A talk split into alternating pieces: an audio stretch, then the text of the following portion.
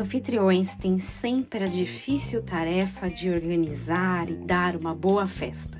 Seja em casa, seja num buffet, aniversário, casamento, é um desafio sempre servir os convidados, ter uma comida gostosa, quentinha, no horário, na quantidade adequada, para satisfazer aí os desejos dos mais diferentes amigos e parentes.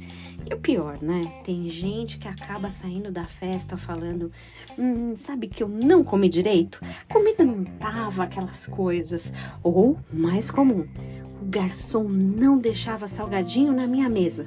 Você já passou por essa? É, tem lugares ou tem pessoas que acabam reclamando de uma festa que com certeza dá muito trabalho para organizar. Claro, tem lugares que as pessoas acabam não servindo, né? O buffet não faz o combinado, isso pode até acontecer.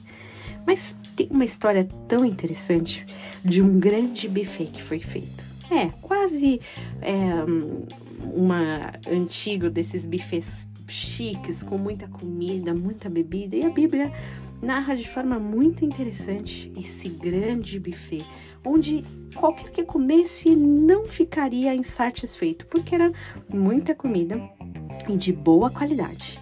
Se você quiser acompanhar essa parábola, tá lá em Lucas 15, a partir do 15 também. O 16 fala assim: Um certo homem deu uma grande ceia, fechou um bifezão e convidou muita gente. Na hora da ceia, ele enviou o servo para avisar os convidados: Gente, tá tudo na mesa, corre que ainda tá quente, tá tudo preparado. Não obstante, todo mundo que tinha sido convidado, um a um, começaram a dar algumas desculpas. O primeiro falou: Ai, olha só, eu tô com atividades no campo, acabei de, contra... de comprar um campo e eu preciso ir lá ver. Olha, desculpa. Outro também fez a mesma coisa, comprou cinco juntas de boi e foi experimentá-los e já pediu desculpa também que não ia assim participar daquela daquela festa, né? Que talvez tenha dado até o save the date, o famoso. Outro falou: Olha, eu casei, infelizmente eu não vou conseguir. Voltando o servo, deu essa notícia triste para o senhor. Então, o dono da casa falou ao servo: Sai depressa, vai lá na rua, nos becos da cidade, traz aqui os pobres, os aleijados, os cegos, os coxos. E depois ele disse também: Senhor, será feito como manda, e ainda há lugar. Ele buscou muita gente e ainda sobrou lugar vazio. Era muita comida. Então respondeu o Senhor: Sai pelos caminhos e agora obriga todo mundo a entrar, para que fique cheia a minha casa.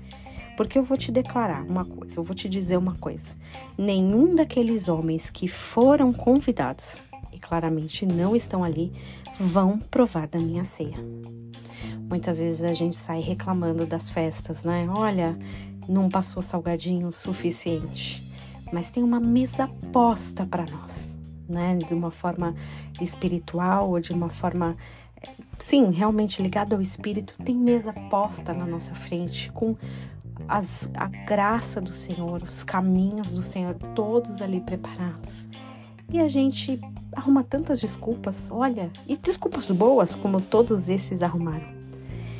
Eu quero dar o meu ok, o save the date famoso, e quero participar dessa festa, desse buffet. E a minha oração é para que você não falte ou não deixe de participar da mesa do Senhor. Tenha um dia muito abençoado em nome de Jesus.